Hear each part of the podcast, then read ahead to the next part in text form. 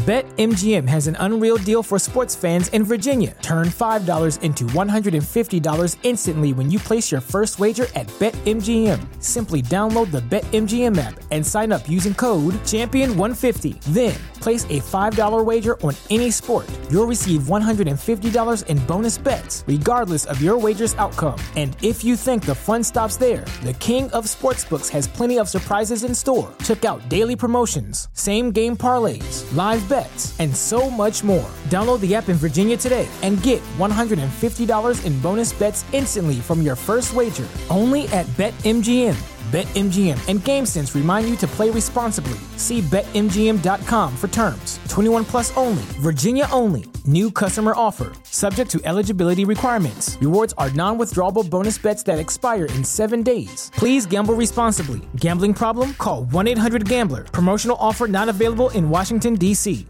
¿Te preocupas por tu familia? Entonces, ¿por qué darles solo huevos ordinarios cuando pueden disfrutar de lo mejor? Eggland's Best, los únicos huevos con ese delicioso sabor fresco de granja, además de la mejor nutrición, como 6 veces más vitamina D, 10 veces más vitamina E y 25% menos de grasa saturada que los huevos regulares, además de muchos otros nutrientes importantes. Así que, dales los mejores huevos. Eggland's Best, mejor sabor, mejor nutrición, mejores huevos.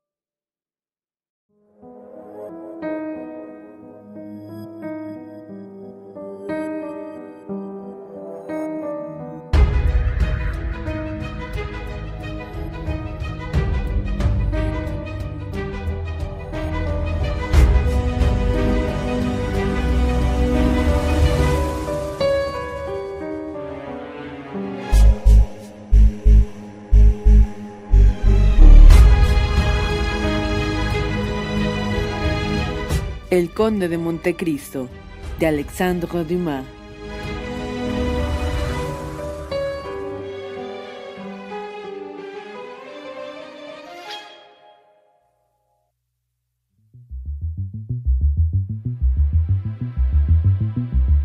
Capítulo 13. La mazoleta. Señores, dijo al entrar el conde de Montecristo, Reciban mis excusas por haber dado lugar a que se adelantasen, pero al presentarme antes en su gabinete hubiera temido ser indiscreto. Por otra parte, me han dicho que vendrían y les he estado esperando.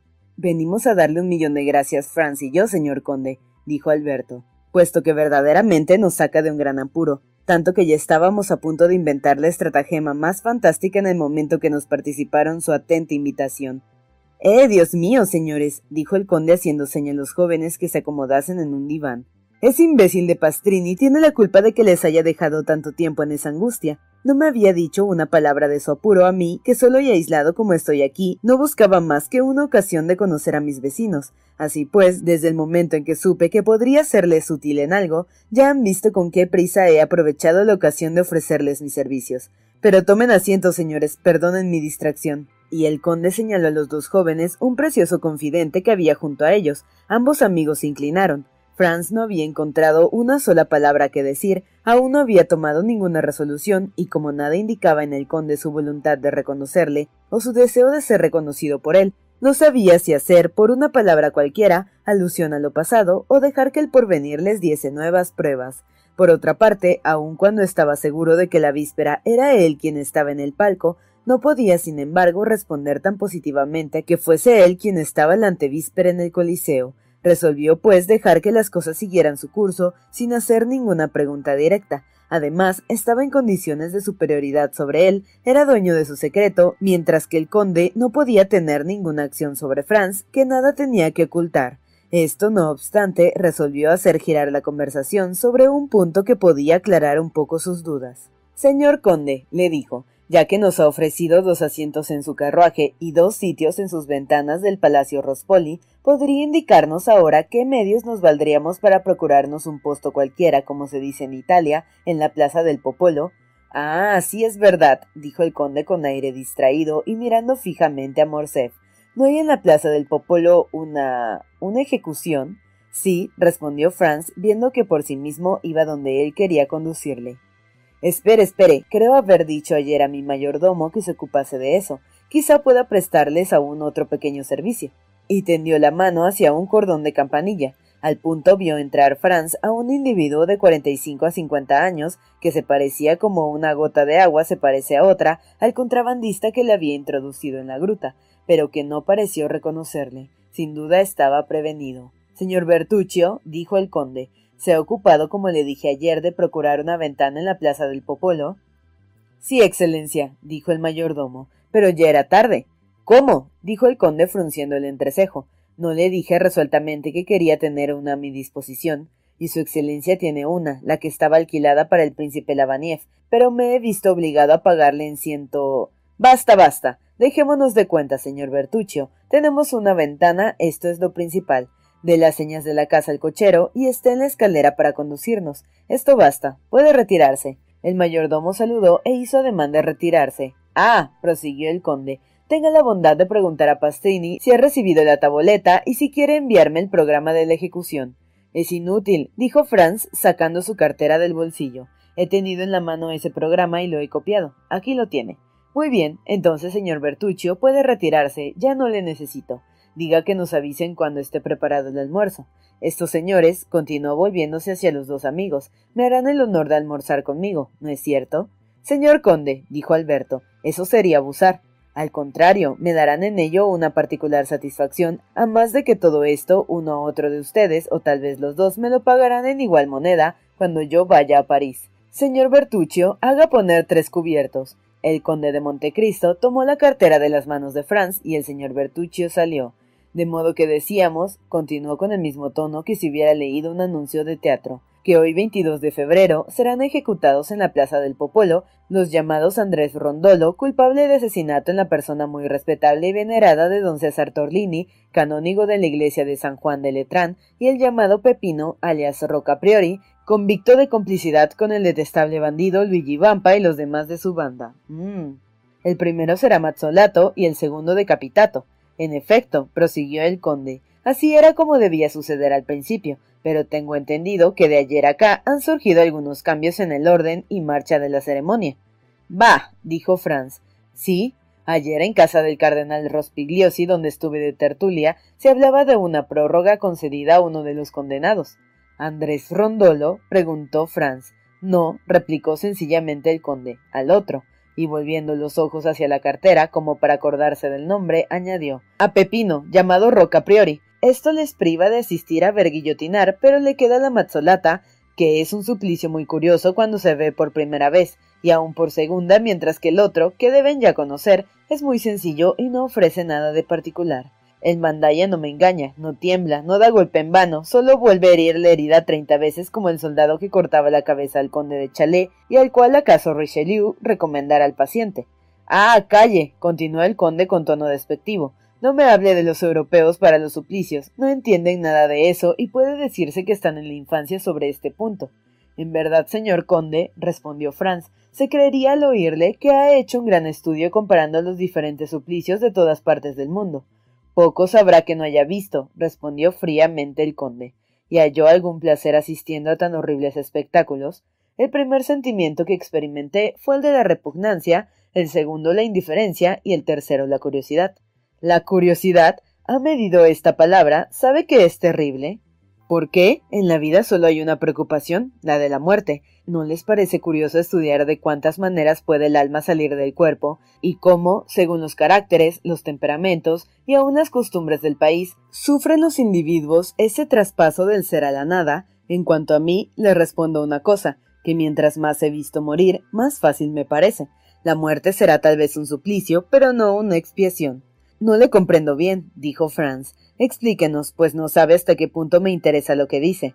Oiga, dijo el conde, y su rostro adquirió una expresión de odio. Si un hombre hubiese hecho perecer por medio de un tormento atroz, un tormento terrible, un tormento sin fin a su padre, a su madre, a su amada, a uno de esos seres, en fin, que cuando le separan del corazón dejan en él un vacío eterno y una llaga incurable, creería suficiente la reparación que le concede la sociedad, porque el hierro de la guillotina ha pasado entre la base del occipital y los músculos trapecios del cuello, y porque aquel que les ha hecho sentir tantos años de sufrimientos morales ha experimentado algunos segundos de dolores físicos.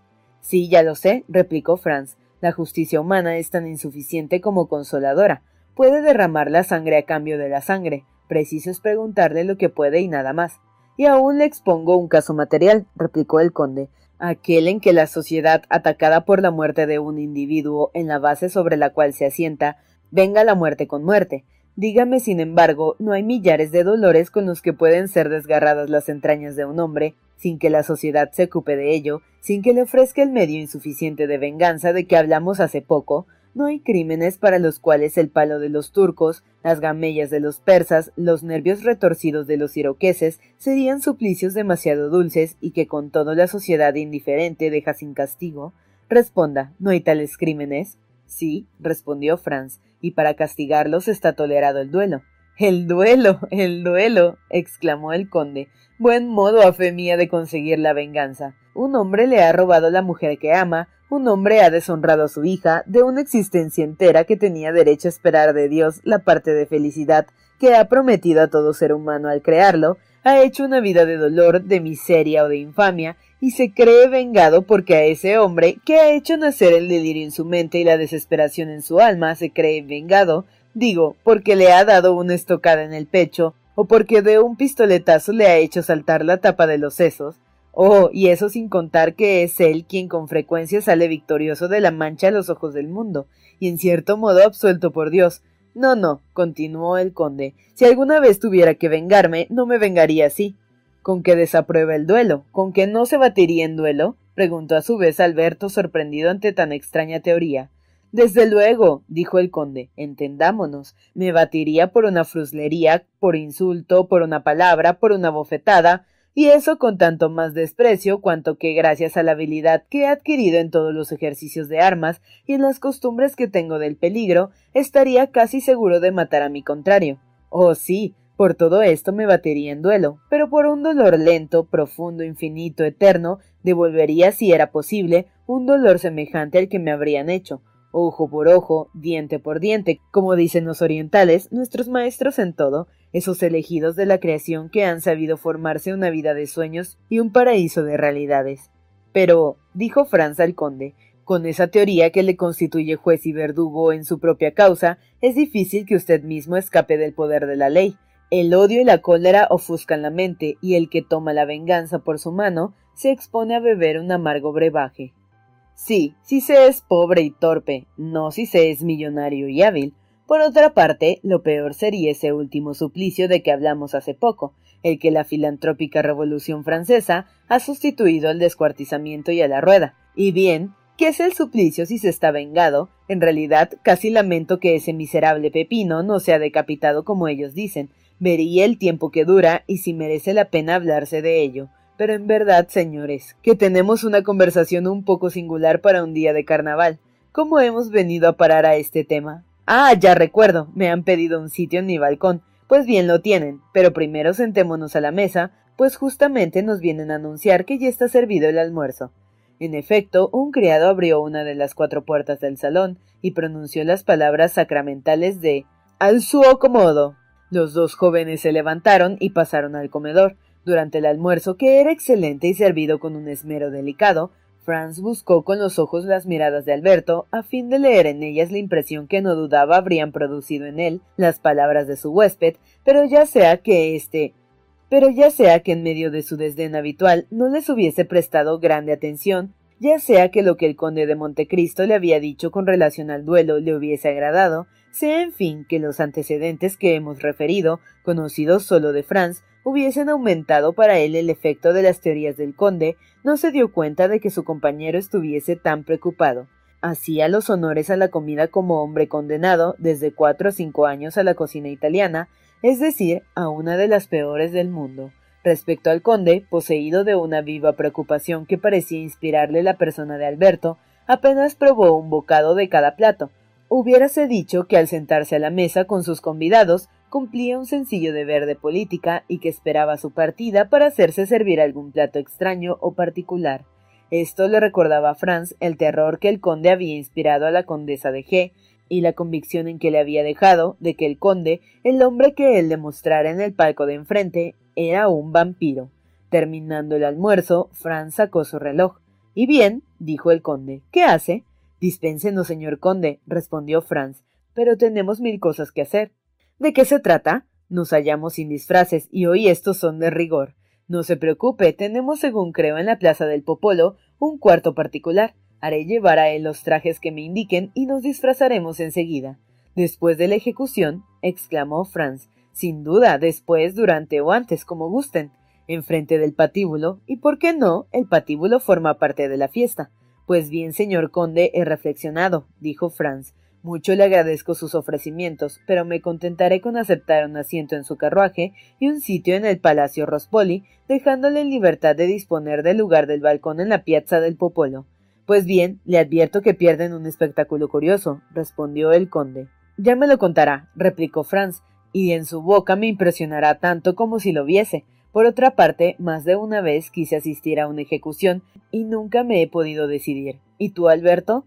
Yo, respondió el vizconde, he visto ejecutar a Castenz, pero creo que estaba un poquitín alegre aquel día, pues era el día de mi salida del colegio. Sin embargo, repuso el conde, el que no haya hecho una cosa en París no es razón para que deje de hacerla en el extranjero. Cuando se viaja es por instruirse, cuando se cambia de lugar es para ver. Piense qué papel haría cuando le preguntasen cómo ejecutan en Roma y respondiese no lo sé.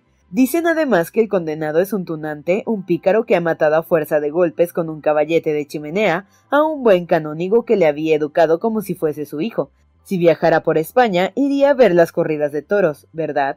Pues bien, suponga que vamos a ver un combate. Acuérdese de los antiguos romanos en el circo, de las casas en que se mataban trescientos leones y un centenar de hombres. Recuerde aquellos ochenta mil espectadores que aplaudían, aquellas matronas que conducían allí a sus hijas y aquellas vestales de blancas manos que hacían con el dedo una encantadora señal que quería decir Vamos, no haya pereza, acaben con ese hombre que ya está moribundo. ¿Irás, Alberto? preguntó Franz. Desde luego que sí, querido, vacilaba como tú, pero la elocuencia del conde me decide.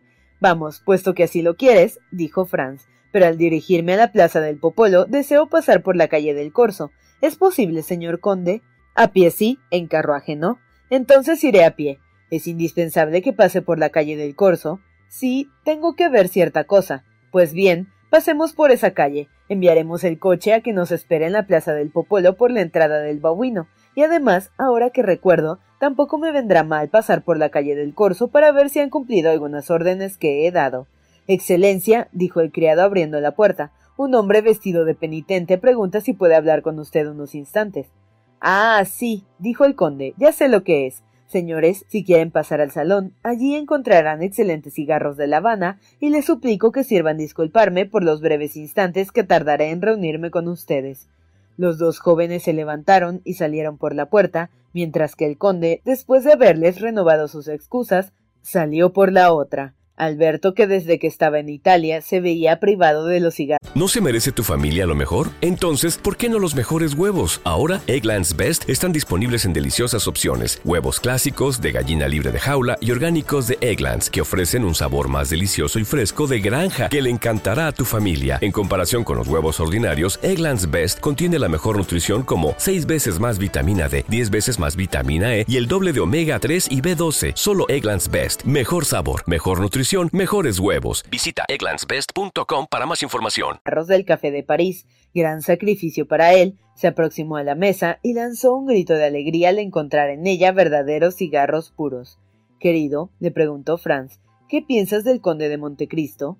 ¿Qué pienso? dijo Alberto visiblemente sorprendido de que su compañero le hiciese tal pregunta. Pienso que es un hombre encantador, que hace los honores de su casa las mil maravillas, que ha visto mucho, que ha estudiado mucho, reflexionado mucho, que como bruto de la escuela estoica y sobre todo, añadió lanzando una bocanada de humo que subió en forma de espiral hacia el techo, que posee excelentes cigarros.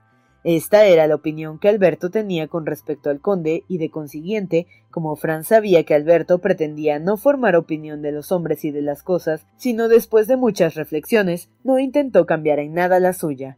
Pero, dijo, ¿no has notado una cosa singular? ¿Cuál?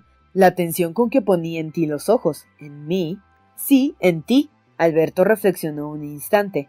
Ah. dijo lanzando un suspiro. Nada tiene eso de extraño. Estoy ausente de París hace un año, y el conde al reparar en mi traje, que no está cortado según la última moda, me habrá supuesto un provinciano. Sácale pues de tal error, amigo mío, y dile, te lo ruego en la primera ocasión que se te presente, que no hay nada de esto. Franz se sonrió.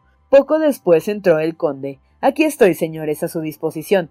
Las órdenes están dadas para que el carruaje vaya por su lado a la plaza del Popolo, mientras iremos nosotros, si quieren, por la calle del Corso.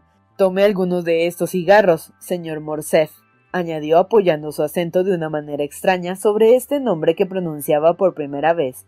Acepto encantado, dijo Alberto, porque los cigarros italianos son peores aún que los de Tercena. Cuando vaya a París le devolveré todo esto. No lo rehuso, pues tengo intención de ir allí algún día, puesto que lo permite, iré a llamar a su puerta. Vamos, señores, vamos, no tenemos tiempo que perder. Son las doce y media. Partamos. Los tres bajaron la escalera. El cochero recibió entonces las órdenes de su amo y siguió la vía del babuino, mientras que los que iban a pie subían por la Plaza de España y por la vía Fratina que les conducía en derechura entre el Palacio Tiano y el Palacio Rospoli, Todas las miradas de Franz se dirigieron a los balcones de este último palacio. No había olvidado la señal convenida en el Coliseo entre el hombre de la capa y el transtiberino. ¿Cuáles son sus balcones? preguntó al conde, dando a la pregunta el tono más natural que pudo. Los últimos, respondió éste sencillamente, pues no podía adivinar en qué sentido se le hacía aquella pregunta. La mirada de Franz se dirigió rápidamente hacia los tres balcones. Los dos laterales estaban colgados de un damasco amarillo y el de en medio de damasco blanco con una cruz roja. El hombre de la capa había cumplido su palabra al transtiberino y ya no le cabía la menor duda de que el embosado del Coliseo y el conde eran una misma persona.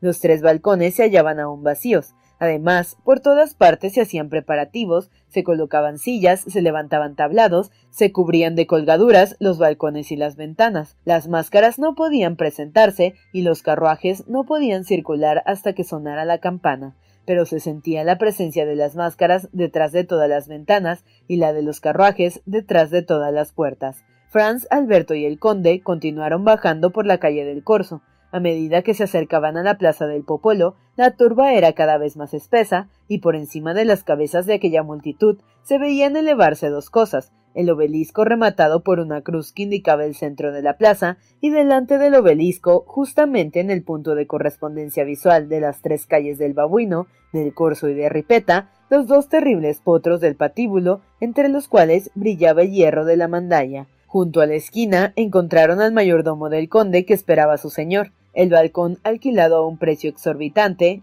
a un precio exorbitante sin duda, pertenecía al segundo piso del gran palacio situado entre la calle del Babuino y el monte Pincio. Era una especie de gabinete de tocador que comunicaba con una alcoba de manera que los que estuviesen en el gabinete quedaban perfectamente independientes. Sobre las sillas se habían colocado trajes de payaso de seda blanca y azul de los más elegantes. Como me dijeron que eligiera los trajes, dijo el conde a los dos amigos, les he hecho preparar estos. En primer lugar, será lo que más se lleve este año. En segundo, son los más adecuados y cómodos para recibir las descargas de confeti. Franz no oyó bien las palabras del conde y no apreció tal vez como debía aquel nuevo servicio, porque toda su atención se concentraba en el espectáculo que presentaba la plaza del Popolo y en el instrumento terrible que entonces resultaba su principal adorno. Aquella era la primera vez que Franz veía una guillotina, porque la mandalla romana tiene casi la misma forma que nuestro instrumento de muerte. La cuchilla es un semicírculo que corta por la parte convexa, pero cae de menos altura. Mientras tanto, los dos hombres sentados sobre la plancha, donde tienden al condenado, se hallaban almorzando y comían según podía alcanzar la vista de Franz, pan y salchicha. Uno de ellos levantó la plancha, sacó un frasco de vino, bebió un trago y pasó el frasco a su compañero. Estos dos hombres eran los ayudantes del verdugo. Esta sola escena bastó para que Franz se sintiera horrorizado. Los condenados que habían sido transportados el día antes por la noche desde las cárceles nuevas a la reducida iglesia de Santa María del Popolo habían pasado la noche asistidos cada uno de ellos por un sacerdote en una capilla cerrada por una reja, delante de la cual se paseaban los centinelas, que de hora en hora se elevaban. Dos filas de carabineros, colocados a cada lado de la puerta, se extendían hasta el patíbulo, a cuyo alrededor iban formando un círculo, dejando libre un camino de dos pies de ancho, y en torno a la guillotina un espacio de cien pasos de circunferencia. El resto de la plaza estaba abarrotado de hombres y mujeres. Muchas de éstas sostenían a sus hijos sobre sus hombros, y estos niños que dominaban la turba estaban admirablemente colocados. El Monte Pinchio parecía un vasto anfiteatro cuyas gradas estuviesen llenas de espectadores. Los balcones de las dos iglesias que formaban la esquina de las calles de Babuino y de Ripeta estaban ya llenos de curiosos privilegiados. Los escalones de los peristilos semejaban una ola movible de varios colores que empujaba hacia el pórtico una incesante marea. Cada ángulo saliente de la pared, capaz de sostener a un hombre, tenía su estatua viviente. Era verdad lo que decía el conde. Lo más curioso que hay en la vida es el espectáculo de la muerte, y sin embargo, en lugar de silencio que parecía exigir la solemnidad del espectáculo, un gran ruido reinaba en aquella turba, informe mezcolanza de risas, silbidos y gritos de gozo. Era evidente, como había dicho el conde, que aquella ejecución no significaba para todo el pueblo más que el principio del carnaval. De pronto, este ruido cesó como por encanto. La puerta de la iglesia acababa de abrirse apareció una cofradía de penitentes, cada miembro de la cual vestía un saco gris con dos agujeros para los ojos únicamente y con un cirio encendido en la mano. El jefe de la cofradía iba al frente de la misma. Detrás de los penitentes iba un hombre de elevada estatura. Este hombre estaba desnudo, excepto por un calzón de lienzo que le cubría de medio cuerpo abajo y unas sandalias atadas a sus piernas por unas toscas cuerdas. De su cintura colgaba un enorme cuchillo oculto en su correspondiente vaina, y su hombro derecho sostenía una pesada masa de hierro. Era el verdugo. Detrás de éste marchaban en el orden que debían ser ejecutados, primero Pepino, enseguida Andrés, acompañado cada uno de un sacerdote. Ni uno ni otro iban con los ojos vendados. Pepino caminaba con paso firme, porque sin duda había sido prevenido de lo que iba a acontecer. Andrés iba sostenido por un sacerdote y ambos besaban de vez en cuando el crucifijo que les presentaba su confesor. Al ver esto, Franz sintió que le flaqueaban las piernas. Miró a Alberto. Estaba pálido como su camisa y con un movimiento maquinal arrojó lejos de sí su cigarro, a pesar de no haberlo fumado más que hasta la mitad. El conde era el único que parecía impasible, antes bien un ligero tinte sonrosado había cubierto sus mejillas de intensa palidez.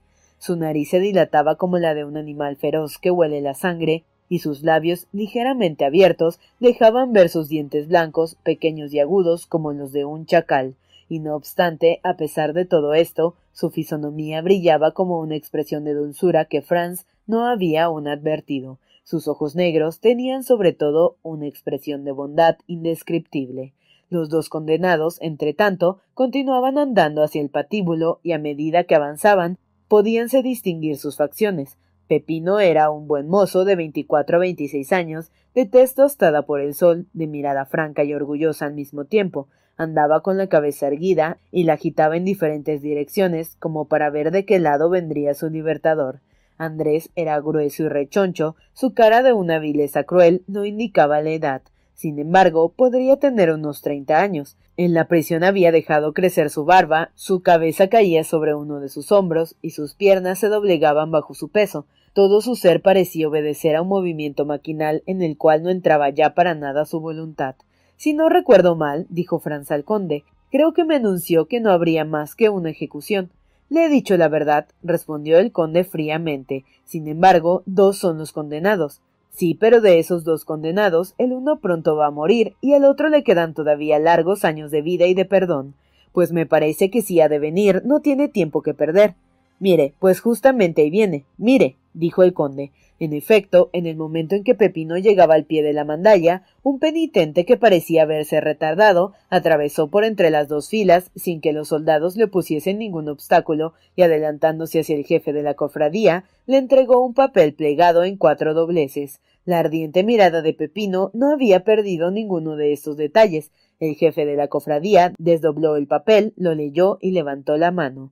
El Señor sea bendecido y su santidad sea loada dijo en alta e ininteligible voz. Hay perdón de la vida para uno de los reos. Perdón. exclamó el pueblo a un solo grito. Hay perdón. Al oír la palabra perdón, Andrés pareció saltar y levantar la cabeza. ¿Perdón para quién? gritó. Pepino permaneció inmóvil, mudo y jadeante. Hay perdón de pena de muerte para Pepino llamado Roca Priori dijo el jefe de la cofradía, y pasó el papel al capitán que mandaba los carabineros, el cual, después de haberlo leído, se lo devolvió. Perdón para Pepino. exclamó Andrés saliendo del sopor en que parecía estar sumido. ¿Por qué perdón para él y no para mí? Debíamos morir juntos. Me habían prometido que moriría antes que yo. No tienen derecho a hacerme morir solo. No quiero morir solo. No quiero. Y diciendo esto se agarró a los brazos de los dos sacerdotes, retorciéndose, dando alaridos, rugiendo y haciendo esfuerzos insensatos para romper las cuerdas que le ligaban las manos. El verdugo hizo señal a sus dos ayudantes, que bajaron del cadalso y se apoderaron del reo. ¿Qué ha ocurrido? preguntó Franz, pues como todo esto se decía en lengua italiana, no había comprendido muy bien. No lo adivina, dijo el conde. Ha ocurrido que esa criatura humana que va a morir está furiosa porque su semejante no muere con ella, y que si le dejasen, le desgarraría con sus uñas y con sus dientes, más bien que dejarle gozar de la vida que de ella misma va a ser privada. Oh, los hombres, raza de cocodrilos, como dice Carmore, exclamó el conde extendiendo los puños hacia toda la turba. Qué bien se les conocen eso, y qué dignos son en todo tiempo de ustedes mismos. Entretanto, Andrés y los dos ayudantes del verdugo se revolcaban por el suelo, mientras que el condenado seguía gritando Debe morir. Quiero que muera. No tienen derecho para matarme a mí solo. Observen, continuó el conde tomando a cada uno de los jóvenes por la mano. Miren porque a fe mía es cosa curiosa. Allí tienen un hombre que estaba resignado a su suerte, que marchaba al patíbulo, que iba a morir como un cobarde, es verdad, pero después de todo iba a morir sin blasfemar y sin resistirse. ¿Y saben lo que le daba alguna fuerza? ¿Saben lo que lo consolaba? ¿Saben lo que le hacía sufrir en suplicio con resignación? El que el otro participaba en su angustia, que otro iba a morir como él, que otro iba a morir antes que él. Lleven dos carneros o dos bueyes al matadero, y hagan comprender a uno de ellos que su compañero no morirá. El carnero balará de gozo y el buey mugirá de placer. Pero el hombre, el hombre que Dios ha creado su imagen, el hombre a quien Dios impuso por primera, por única, por suprema ley el amor al prójimo, el hombre quien ha dado una voz para expresar su pensamiento. ¿Cuál será su primer grito al saber que su compañero se ha salvado? Una blasfemia. Oh. Honor al hombre, a esa obra maestra de la naturaleza, a ese rey de la creación. Dicho esto, el conde comenzó a reír, pero con una risa terrible, feroz, que indicaba haber sufrido horriblemente para conseguir reír de aquella manera. Sin embargo, la lucha continuaba y era algo espantoso. Los dos ayudantes llevaban a Andrés al patíbulo. Todo el pueblo había tomado partido contra él y veinte mil voces gritaban a un tiempo. ¡Muera! ¡Muera! Franz se retiró, pero el conde le tomó por el brazo y le retuvo delante de la ventana.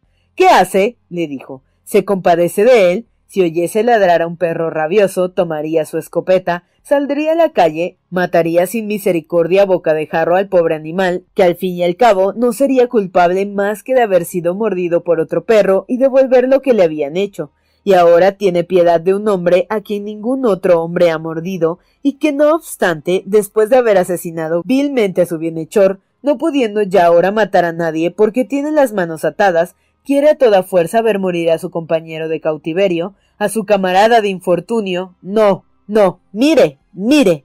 Aquella recomendación era ya inútil. Franz estaba como fascinado por el horrible espectáculo. Los dos ayudantes habían llevado el condenado al patíbulo y allí, a pesar de sus esfuerzos, de sus mordiscos, de sus gritos, le habían obligado a ponerse de rodillas. Durante este tiempo el verdugo se había colocado a su lado con la masa levantada. Entonces, a una señal los dos ayudantes se separaron. El condenado quiso volverse a levantar, pero antes que hubiese tenido tiempo para ello, se desplomó la masa sobre su sien izquierda, se oyó un ruido sordo y seco, y el paciente cayó como un buey con el rostro contra el suelo y después se volvió de espaldas por el choque. Entonces el verdugo dejó caer su masa, sacó el cuchillo de su cinturón, le abrió la garganta de un solo tajo y subiendo enseguida sobre su vientre, se puso a patearlo con sus pies. A cada golpe un chorro de sangre se escapaba del cuello del condenado. Franz no pudo tenerse en pie, se retiró vacilando y fue a caer casi desmayado sobre un sillón. Alberto, con los ojos cerrados, permaneció de pie, pero asido a la cortina del balcón, sin cuyo apoyo seguramente se habría desplomado. El conde estaba en pie y triunfante como un ángel malo.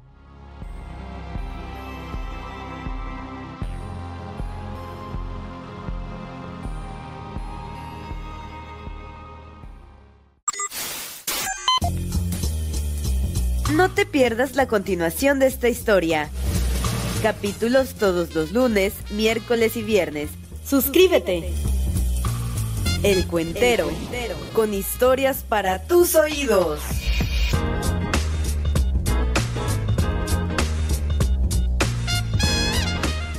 ¿No se merece tu familia lo mejor? Entonces, ¿por qué no los mejores huevos? Ahora, Egglands Best están disponibles en deliciosas opciones. Huevos clásicos, de gallina libre de jaula y orgánicos de Egglands, que ofrecen un sabor más delicioso y fresco de granja que le encantará a tu familia. En comparación con los huevos ordinarios, Egglands Best contiene la mejor nutrición como 6 veces más vitamina D, 10 veces más vitamina E y el doble de omega 3 y B12. Solo Egglands Best. Mejor sabor, mejor nutrición, mejores huevos. Visita egglandsbest.com para más información.